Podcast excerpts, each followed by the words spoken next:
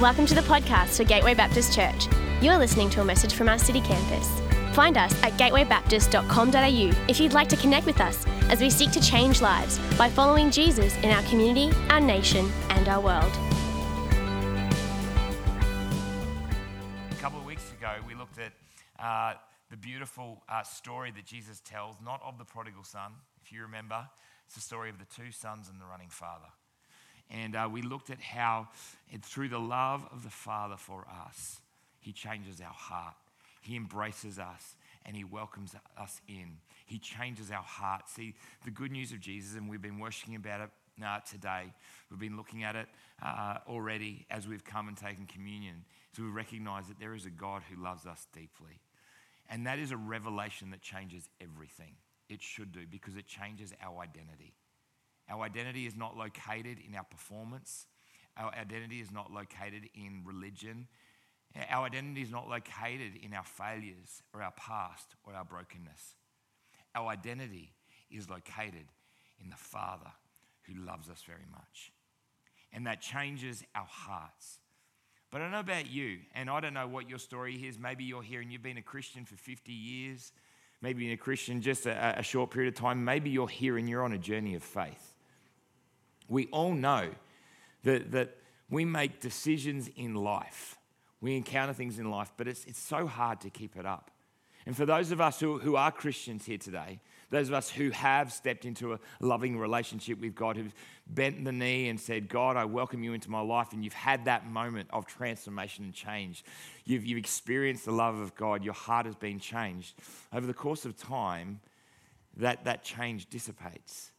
I don't know about you, but I've certainly found over the course of my faith journey that I have found myself going back to old habits, going back to old behaviors.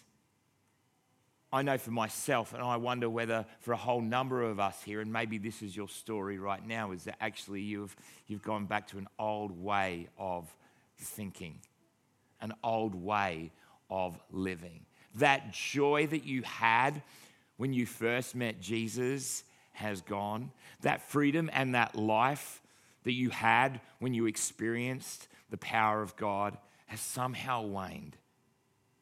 And the passion and the fire and the love and the heart has been lost.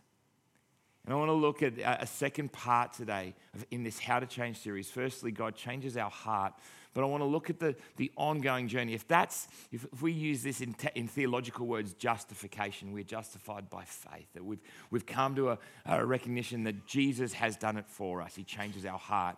I want to look at today uh, another theological concept, which is sanctification. That actually, it's not just a one off moment but actually justification works its way out time and time again through what we call sanctification. God is in the process, praise the Lord, of continuing to change us. And He changes us through His love for us, He changes us through the patterns of our thinking. How to change, a changing of the mind. And I want to look at a well known passage which I've never preached on. I get to preach on it tonight, uh, this morning, tonight. Wow. Um, I'm not going to preach that long. Um, well, strap in, people. I'm not going to be here for 11 weeks, so we could be here till tonight. Romans chapter 12, verses 1 and 2. You know it, right? Let's read it together. If you got your Bibles, open it up. The words will be on the screen behind me. Paul writes, Therefore, and as my father used to say, whenever you see a therefore, look why it's what it's there for. In other words, go back. And what's Paul done? Paul has, in a magisterial way, articulated the profound truth of the gospel. How God has broken into humanity. He has fulfilled the covenant that was firstly given to the people of Israel, and now it is for everyone, Jews and Gentiles alike. And even though we battle through our sin and our brokenness, God has made a way for us. And so in Romans chapter 12, he says, Therefore, because of all that God has done for us, for you. The redemptive work, the bringing in, the drawing in of those who are far from God. He has saved us. Therefore, in view of God's mercy. Actually, he says, I urge you, brothers and sisters, first, but in view of God's mercy, to offer your bodies as a living sacrifice, holy and pleasing to God. This is your true and proper worship. Do not conform to the pattern of this world, but be transformed by the renewing of your mind. Then you'll be able to test and approve what God's will is his good, pleasing, and perfect will. I'm going to unpack this for a few moments, and my prayer is that, that you'll walk away refreshed, renewed in your faith, or perhaps for the first time stepping into faith today. Firstly, I want to say we can all acknowledge this change is hard. Change is hard, right? We, we, we experience this all the time. Beginning of every year, we make these resolutions, don't we? Things are going to be different this year. Anyone in the pattern of making resolutions? Just put your hand up. It's okay. We all make, re- I mean, it doesn't have to be the beginning of the year, right? We make resolutions all the time about how things are going to be different. And it's hard. There is something about our bodies and our minds that resist change as much as we want it, whether it's to do with fitness, diet, or disciplines. And it's not just in our personal life, we look at organizations as well. Uh, there, there is something hard about when, when you, the larger the organization, the larger the system, and that includes the church people, the harder it is to change. And so there's this a whole industry, right, on people who write books and books and books and sell books, promising you the, you know, this, this wonderful, you know, promise that you can change. And if you just take these three steps, you do these five things, and yes, they do all start with the same letter often, um, then you will be able to change. But the reality is, change is hard. Change is hard. Not only is it hard for us in our bodies, in our minds, it's hard in our society. We live in a society that resists change. I don't know if you ever seen this experiment or read up on the experiment. It was done in the, the, 1950s, and there's a whole bunch of issues with it, but I think that there are some interesting things. Solomon Asch in the 1950s uh, did this thing around peer pressure, and he got together a group of seven people. Six of them were Confederate. They all knew kind of the, the deal, they were in on this secret apart from one. And what they did was they gave them a picture. This is the picture. And they, they all had to decide which string, have you got that there, Alicia, which string was the longest? And, and which was the target line. And so, obviously, as you can see across at C. Um, but six of the seven argued that it was not C, it was another line. And it was fascinating to see that that one person, even though they kind of knew that actually the answer was C, because the pressure of the group, um, they actually often change their mind. In fact, they, uh, well, the, the percentage was 75% of participants, uh, participants conformed at least once and only 25 of the participants never conformed. You know, there is something about the pressure of group. There's something about the pressure of society. There is something about, about the pressure of the, of the context that we're in that resists difference, that resists change. And so uh, they, they, they made some summaries around the power of conformity. And this is what Solomon Asch says. He says, conformity tends to increase when, uh, conformity tends to increase when more people are present. Conformity also increases when the task becomes more difficult. You ever find that? Conformity increases when other members of the group are of a higher social status. Interesting. And conformity tends to decrease, however, when people are able to respond privately. There is something about society that seeks to pressure, we feel the pressure of conformity, the pressure to actually keep with the status quo. And Paul recognizes this. Paul is writing to the church, he's writing from Rome, he's writing to the Roman church.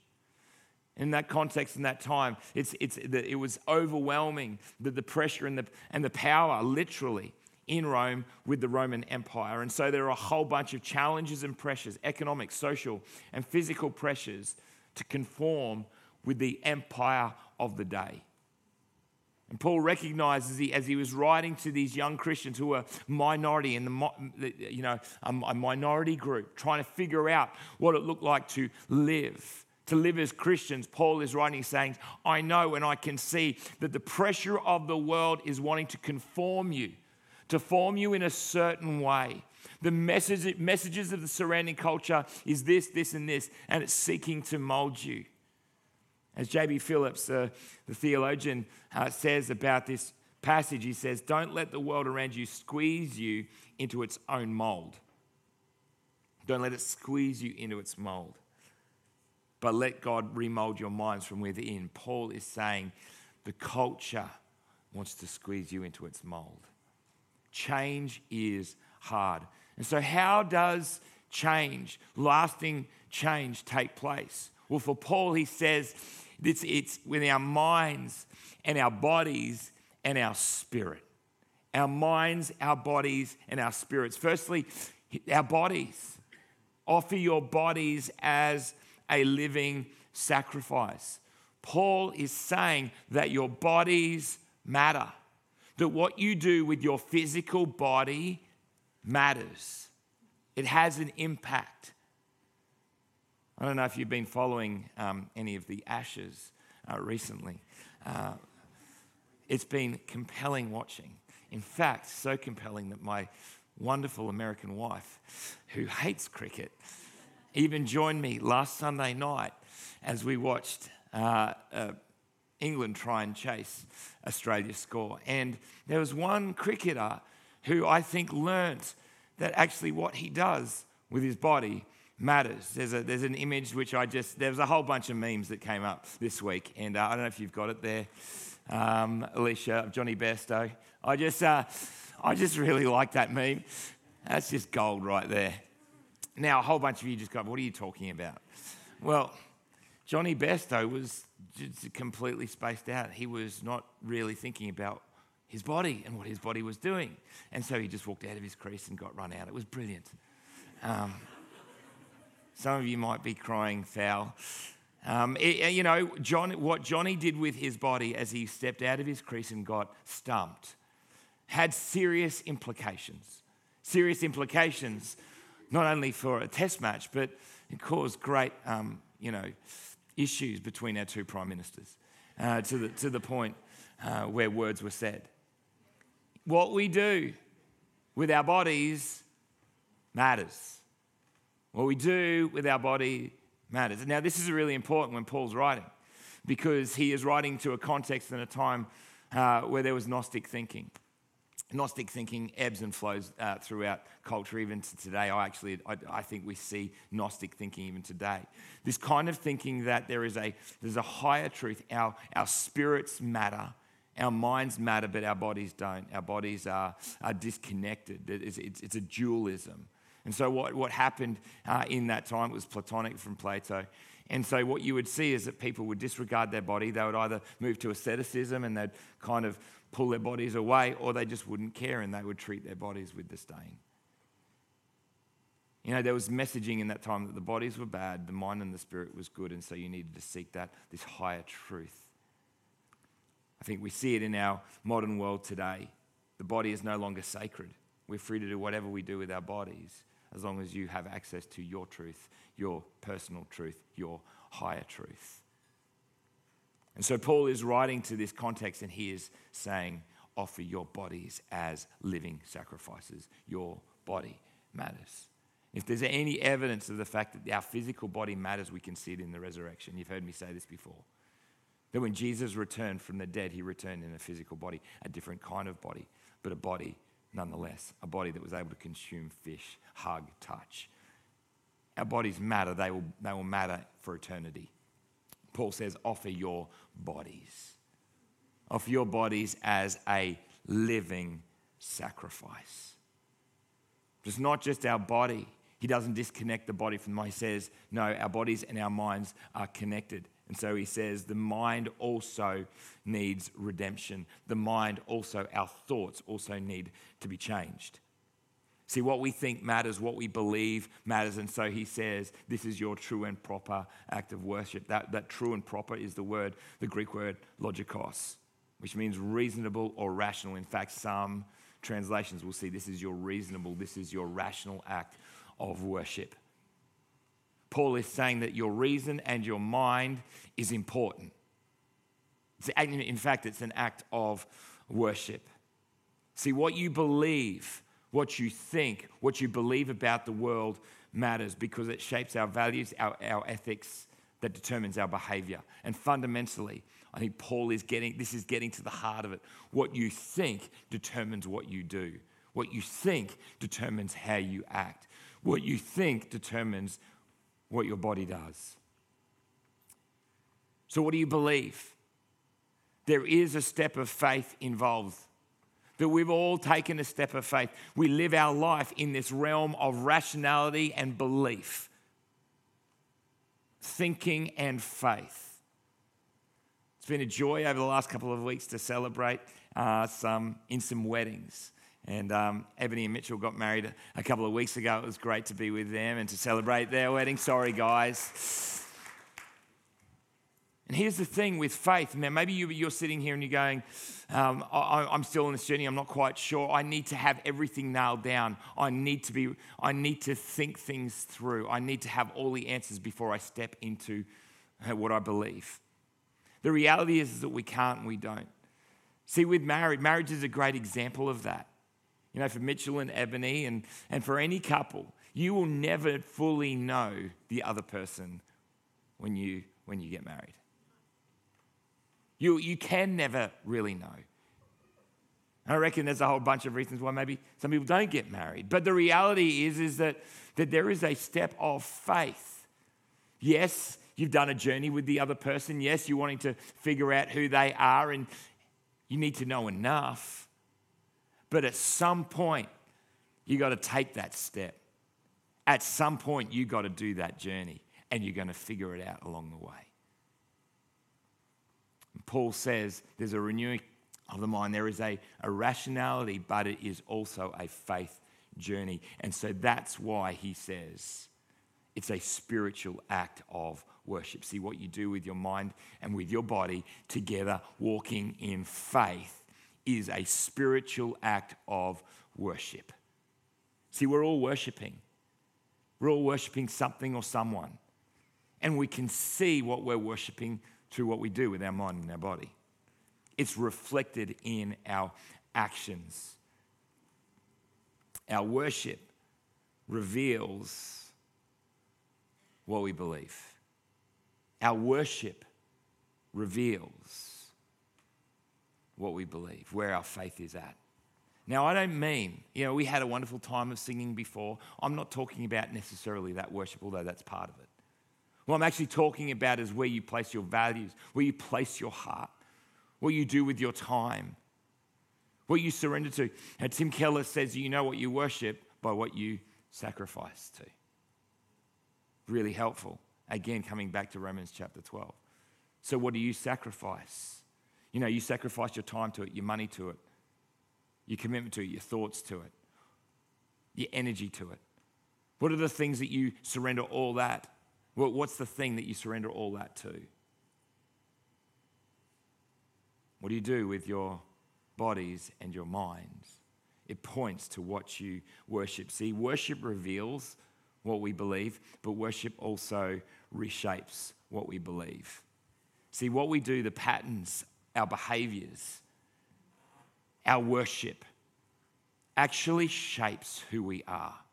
It actually forms who we are. David Foster Wallace says this, and he's speaking about the, the, the, shaping and the forming reality of the world that we're in. That we are being formed and shaped in many different ways. We will walk out the doors today and there will be messages. We are trying to help our kids understand this at the moment with advertising. And actually, you know, speak to asking them the question, what's that message trying to say about you? How's it trying to shape you? See, we're getting messy. Our culture shapes us in a whole bunch of ways. And this is what David Foster says. The insidious thing about these forms of worship is not that they're evil or sinful, it's that they are unconscious. They are default settings. They're the kind of worship you gradually, gradually slip into day after day, getting more and more selective about what you see and how you measure value without ever being fully aware that that's what you're doing. More and more, I would say that screens are shaping us. That actually, as we worship our screens, yeah, as we spend time looking at screens or computers or whatever it is, they are forming us and they're shaping us, particularly for emerging generations. So, Paul says what we do with our minds, with our bodies matters because ultimately it reveals our spiritual act of worship. And so Paul says, I want you, I want your mind to be renewed. I want to get your, mind, your mind, your thinking needs to change. But be transformed by the renewing of your mind. I really want to quickly look at two uh, words. Sorry, I'm going using some Greek words today, but I think they're helpful. There's two words that I want to look at. Firstly, is the changing of the mind. There's a changing of the mind. There's a word um, in Greek that, that we see in the New Testament. It's the word metanoia. Metanoia. And it's the, it's the word that it's used for turning around or repentance or a changing of the mind. Metanoia. I think you see it with the younger son. The younger son finds himself in the pig pen, right? He's eating the scraps of the food with the pigs, and he has a moment, an idea hey, I actually can go back to the father. And so there's a changing of the mind. There is, in, in, in a very real sense, of repentance. I'm broken, something needs to change. I turn around. There's a metanoia moment, and I walk back. A changing of the mind. And we need a changing of the mind.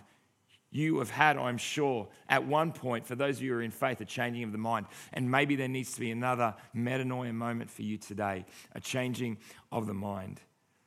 It's very hard, and I, this is certainly something I've been reflecting on even over the last six months. About even though I make a change of the mind, a decision, how do I keep walking that out? How do I keep walking out that change process with a change of mind? James Clear, who uh, wrote the book Atomic Habits, I don't know if you've heard it, he's not a Christian, but it'd be great if he could apply some of the things that he's writing to the Christian worldview because I think it'd be super helpful. Um, he, says, he, he, he says this about uh, the changing of behavior. He says, So often we are focused, there's three steps to change outcomes, process, and identity. And often we focus on outcomes. But he says that we need to focus on identity. He says this outcomes are about what you get, processes are about what you do, identity is about what you believe. When it comes to building habits that, la- that last, when it comes to building a system of 1% improvements, the problem is not that one level is better or worse than the other. All levels of change are useful in their own way. The problem is the direction of change. Many people begin the process of changing their habits by focusing on what they want to achieve. This leads us to outcome based habits. The alternative is to uh, build identity based habits with this approach. We start by focusing on who we wish to become. Or to put it within a language for today, we need to understand that there is a truth that is spoken over us. It's a changing of the mind that says, I have my identity in God. It's been something that I've beginning, started to apply um, and tried to.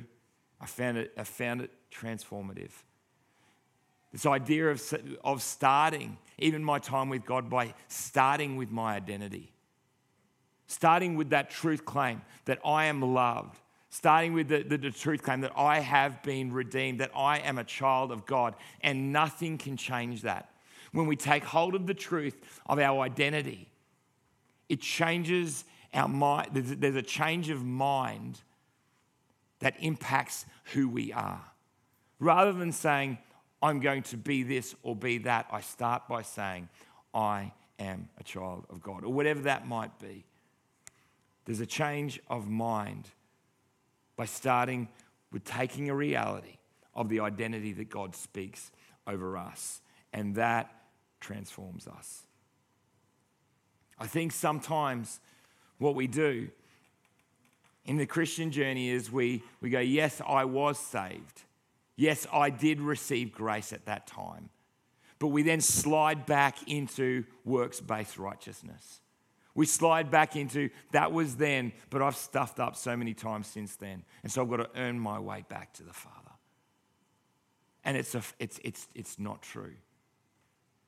We need to go back to that place again and grab hold again and rehearse again the truth that we are loved, we are forgiven, that this is not about earning or striving or doing.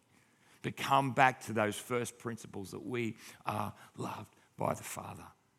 And that is our identity. And when we do that, when we live in that truth, we will be transformed. There's a change of mind, metanoia. And the second word is a transformation of life, which is the word metamorphosis. Transformation. It's the word that we see here in Paul, but be transformed. Metamorphosis. Metamorphosis. We know that, you know, you, maybe, maybe you heard the, that, that the idea or the, you know, the picture of a chrysalis, you know, as, as a, a, a, a caterpillar surrounds itself and uh, transforms into a butterfly. In the same way, Paul is saying that when our minds are renewed, when we take hold of the truth of who we are, we are transformed day by day. We are being transformed day by day. We are being changed. And here's the, here's the wonderful thing we are being changed supernaturally. There is a supernatural change that takes place in our heart. Yes, there is a posture that we come before God and say, God, I need you. But there's something as we do it that God pours out his power and his grace into our life and he transforms us and he changes us. This is not just about self help. This is not just about ticking all the boxes or doing the right things. Disciplines are key, are key absolutely. But there is a supernatural moment that takes place. In Mark chapter 1, John the Baptist says, I baptize you with water, but he will baptize you with the Holy Spirit. Paul says you will be transformed as you're filled with the Holy Spirit. In John chapter 3, and I'm going back a little bit to our series that we did at the beginning of the year, Hannah referenced that Calm Holy Spirit. So we need the Holy Spirit to work in our hearts, supernaturally transform us. And Jesus, in his conversation with Nicodemus under the cover of night, says this very truly, I tell you, no one can enter the kingdom of God unless they are born of water and the Spirit. Flesh gives birth to, birth to flesh, but the Spirit gives birth to spirit. There is something about the Spirit of God that wants to refresh us, renew us, change us, transform us. All we can do is receive it. All we can do is say, God, I need you. I need you to transform me. I put myself here. Will you transform my heart? Will you pour out your spirit upon me? Will you remind me of who I am in you? It's by the, the Spirit that we cry out, Abba, Father. It's the Spirit that moves in us, it's the Spirit that changes us. And I wonder whether some of you here this morning feel as dry as my voice sounds right now. Actually, in your spiritual journey, you've lost some of the joy. Maybe, maybe you're here and you've stepped back into works based righteousness. And you've, you've forgotten your identity, you've forgotten who you are. And God wants to pour His Spirit back into your life. He wants to remind you. He wants to renew your mind. He wants to renew your heart afresh this morning of who you are in Him. A renewing of your mind, a renewing of your heart. And as you do, and as He does, and this is the wonderful news of Paul as he writes, he says, then you will be able to test and approve God's good, pleasing, and perfect will. It's as, as we allow the presence and the power of God to come upon us, then we're able to discern his mind. Our minds are transformed to know the mind of Christ. I'm going to get the band to come up. When you'll come up. I, I'd love for this morning, there's just a couple of responses. I reckon there's, there's some of us here, maybe a bunch of us here. And uh, the reason I'm holding a bottle of water is not because I really need a drink right now, but um, actually, I reckon a whole bunch of us just need to be refreshed. Actually, there's a renewing and a refreshing of your hearts and minds this morning that actually faith has become dry. that actually change feels like it's a mile away. And, and the whole journey, your whole faith journey, has perhaps hit a brick wall, or perhaps you're just you're looking for something, you're needing a fresh sense, or maybe you've forgotten the goodness and the grace and the love of God, and you just need to take a drink again. You need to allow the Spirit of God just to pour into your life, into your heart. You just need to be refreshed and renewed. And there is something about it where, as Paul says, there's a, there's a body and mind element to it. So I've got a whole bunch of bottles of water down here. And here's what I'd love for you to do. In a moment, as we respond, if that's you, just need a refreshing, a renewing of your faith. We invite you just to come down and grab a bottle of water, and you can take it with you. But I invite you just to come and just to stand as we worship. We're going to sing a song that we sang before, Build My Life. And almost just stand here and symbolically, bodily, just stand and say, God, I need a refreshing. Will you fill me afresh? I reckon there's, a, there's another group of people too. You literally need a refreshing and a renewing. There is something beautifully symbolic. If we talk about our bodies for a moment, Again, we're being molded and shaped, whether we like it or not, through our worship. Just as we took communion together, there is something beautiful about the way that that orients and shapes our heart. I wonder whether there is a, there's a number of you here, or there's someone here, and, uh, and you've been a person of faith, but you haven't yet been baptized. And now's the time. In fact, the time was as soon as you stepped into faith, as soon as you said yes to Jesus. That's the time where you're invited to get baptized. Baptized is a bodily act, but it's significant. The statement of going into the waters and saying, I am washing myself, I'm identifying with Christ in, my de- in death and coming up in new life, being washed clean. Jesus says it's a command be baptized. So if you haven't been baptized, let me invite you to come down and grab a towel saying, I'm making a statement.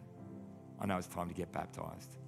We've got our city retreat coming up in October. You can get baptized in the creek down there. It's always a joy. Or we can, you, we'll find another way. We'll find a pool somewhere. It's a little bit of a challenge here in the city right at the moment. We're working at some solutions to that. We'll find a way for you to get baptized. But I'd love for you to come down. If God is speaking to your heart right now, now's the time to make a statement, it's time to get baptized. Why don't we stand to our feet? Come on.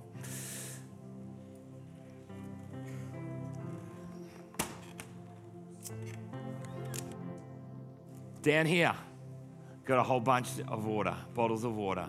We're going to sing, we're going to worship, I invite you. I'd love to pray for you in a moment. I would just love for you to come, grab a bottle of water. Oh, Lord, refresh me. Renew my mind afresh. Give me that joy, renew the joy of my first of my salvation. Come on, just come down. As we sing, just stand, stand along here and, uh, and worship, and then I'd love to pray for you. Come on, let's sing. Come on down. Come and grab a bottle. We hope you've been blessed by this message. If we can pray for you or you would like to take a further step in your relationship with Jesus, we would love to connect with you. Please head to gatewaybaptist.com.au and click on Get Connected to let us know.